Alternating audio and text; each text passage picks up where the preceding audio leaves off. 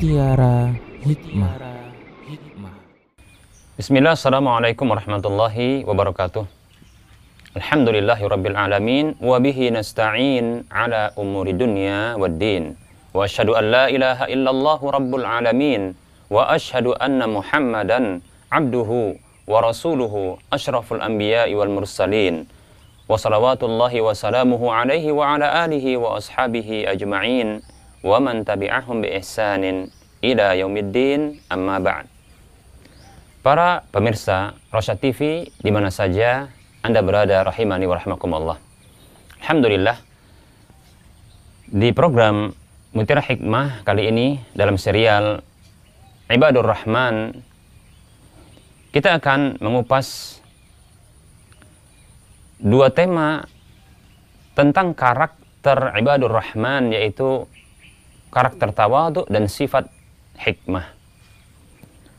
Dan pada episode kali ini kita akan membahas akan menyebutkan tentang kisah keteladanan untuk dua karakter ini.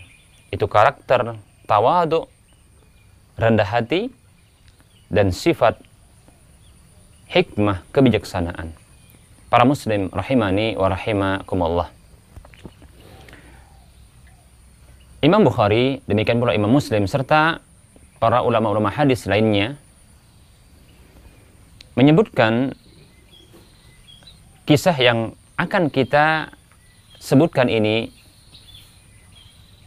dari kisah yang Rasulullah Nabi kita Muhammad Wasallam sendiri yang mengajarkan, memberikan keteladanan kepada kita.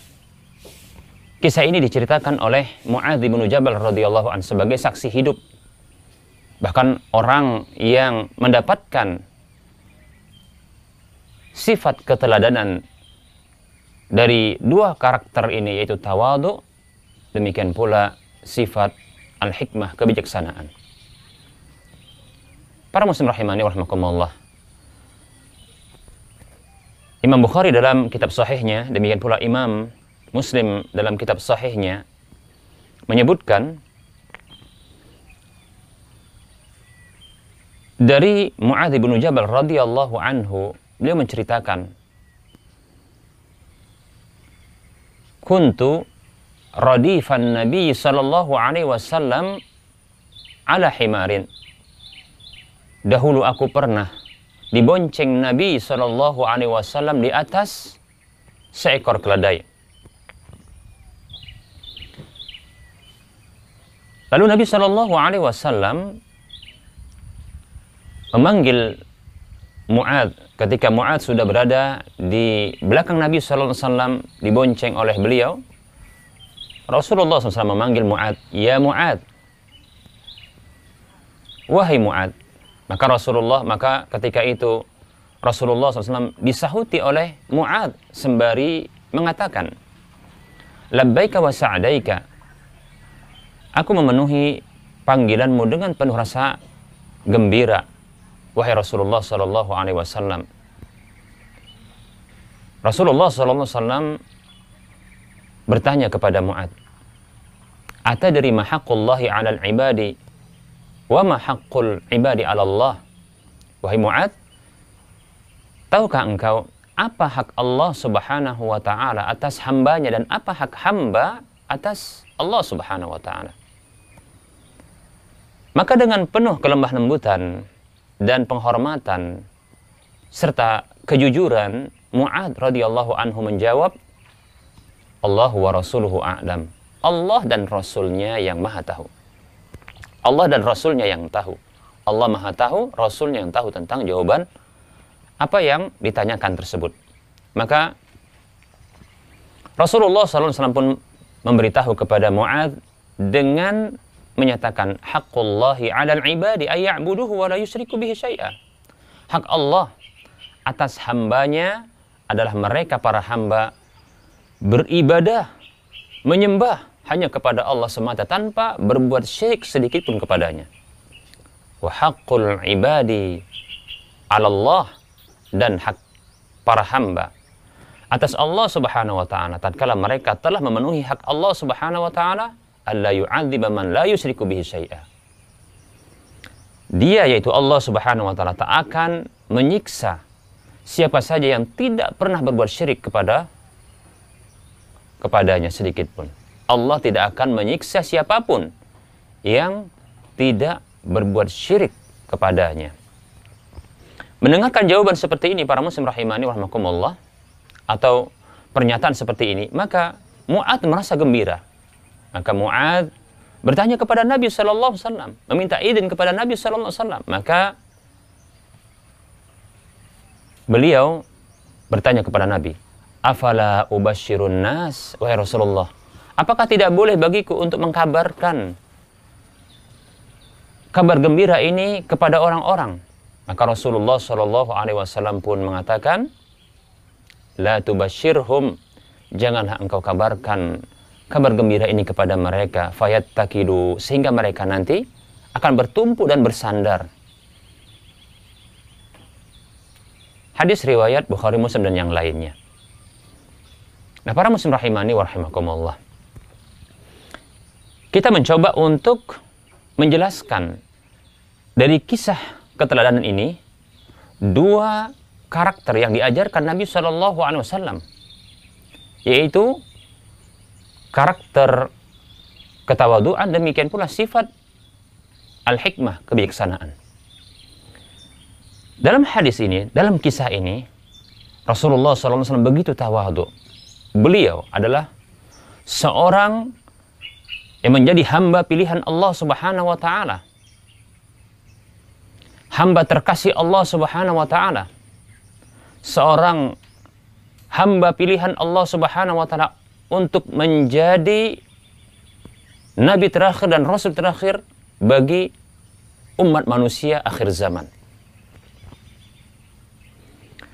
Beliau adalah seorang panglima perang. Sekaligus beliau adalah seorang pemimpin sebuah negara.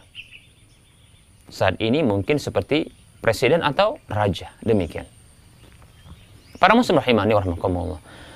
Dalam kondisi beliau berstatus seperti itu, ternyata beliau berkendara dan mengendarai seekor keledai. Tahukah kita bahwasanya keledai di zaman beliau itu adalah kendaraan dengan kualitas terendah. Kendaraan dengan kualitas yang paling rendah. Karena di zaman Rasulullah SAW ketika itu, kendaraan yang paling bergengsi, yang paling mahal adalah unta merah. Di zaman ini mungkin ada pesawat pribadi, dan seterusnya. Ya. Dan di zaman ini kita dapatkan yang paling rendah mungkin untuk kawasan atau wilayah Indonesia seperti kita dapatkan kendaraan bemo yang mungkin juga seperti becak, baik itu becak mesin ataupun becak dayung. Ini kendaraan-kendaraan yang terendah di zaman ini para muslim rahimani warahmatullah. Nabi Shallallahu alaihi wasallam ya. Sesungguhnya mampu untuk memiliki kendaraan mewah ini kendaraan yang bergengsi ini. Namun para muslim rahimani rahimakumullah, beliau memilih kesederhanaan dan ketawaduan untuk beliau. Tidak menunjukkan kemewahan, ujub dan kesombongan di hadapan para rakyatnya. Beliau berkendara di atas seekor keledai. Padahal beliau mampu untuk memiliki unta merah. Para muslim rahimani wa rahimakumullah. Apakah kita dapatkan pemimpin di zaman ini mereka rela untuk berkendaraan dengan kendaraan yang dengan kualitas rendah. Naik becak, naik bemo, luar biasa. Kita tidak dapatkan kecuali ketika mereka menginginkan pencitraan. Mungkin demikian. Rasulullah bukan untuk pencitraan, bahkan beliau memilih untuk diri beliau ketawaduan dan kesederhanaan itu. Demikian para muslim rahimani warahmatullah. Bahkan ketawaduan yang berikutnya yang tampak dari kisah ini para muslim rahimani warahmatullah, beliau sendiri yang membonceng. Artinya ketika itu beliau sebagai supirnya. membonceng rakyatnya. Adakah di zaman ini kita dapatkan pula pemimpin sebuah negeri, sebuah negara besar ini membonceng rakyatnya menjadi supir ketika itu? Kita tidak dapatkan. Ketawaduan. Luar biasa para muslim rahimani warahmatullah. Dan ini menunjukkan kedekatan. Ini yang ketiga. Ketawaduan berikutnya adalah beliau sangat dekat. Ya. Beliau tidak risih dengan rakyatnya untuk berdekatan. Seperti itu. Dibonceng di atas kendaraan, keledai. Sangat dekat. Ini ketawaduan berikutnya yang ketiga. Ini contoh keteladanan yang patut untuk kita tiru dari Nabi Shallallahu Alaihi Wasallam. Berikutnya para muslim rahimani warahmatullah, contoh atau sifat keteladanan berikutnya yaitu sifat al-hikmah, kebijaksanaan. Kita dapatkan Nabi Wasallam di dalam hadis ini, dalam kisah ini, mengajarkan kebijaksanaan, yaitu perkataan-perkataan yang bertepatan dengan kebenaran. Beliau mengucapkan sebuah ungkapan atau melakukan sebuah tindakan yang tepat dengan cara yang tepat dan di waktu yang tepat. Demikian kata Ibnu Qayyim Al-Jauzi rahimahullah taala tentang al-hikmah itu. Rasulullah Shallallahu alaihi wasallam mengajarkan sebuah kalimat kebenaran tentang hak Allah atas hambanya dan tentang hak hamba atas Allah Subhanahu wa taala. Ini kebenaran. Ungkapan kebenaran bahkan dengan cara yang benar. Beliau ingin memasukkan kalimat ini sampai-sampai Mu'ad bin Jabal berhasil menghafal kalimat ini dan menyampaikan kepada generasi setelahnya dan dicatat di dalam kitab-kitab hadis. Karena beliau berhasil memahami dengan benar. Karena Nabi SAW mengucapkan kalimat ini dengan tepat, dengan cara yang tepat, di waktu yang tepat di mana dalam kondisi Mu'ad begitu terpesona dengan akhlak Nabi Sallallahu Alaihi. Kemudian Mu'ad ketika itu mendapatkan panggilan, ya Mu'ad, wahai Mu'ad. Maka ketika itu Mu'ad siap untuk mendengarkan apa yang akan disampaikan. Bahkan beliau pun menjawabnya. Berikutnya Nabi Shallallahu Alaihi Wasallam memulai penyampaian dan pengajaran pendidikan ini itu dengan cara bertanya. Ini adalah metode terbaik di dalam menyampaikan sebuah hal. Komunikasi yang bagus, yaitu dengan cara bertanya. Nah, para muslim rahimani rahimakumullah, dia bertanya. Maka ketika itu, Mu'ad tidak tahu jawaban dari apa yang ditanyakan oleh Nabi SAW. Maka Mu'ad ketika itu siap untuk mendapatkan jawabannya. Luar biasa. Penuh hikmah ya. Ungkapan-ungkapan yang tentunya bersesuaian dengan kebenaran karena itu adalah wahyu dari Allah. Kemudian ungkapan tersebut diungkapkan dengan cara yang tepat. Demikian pula di waktu yang tepat.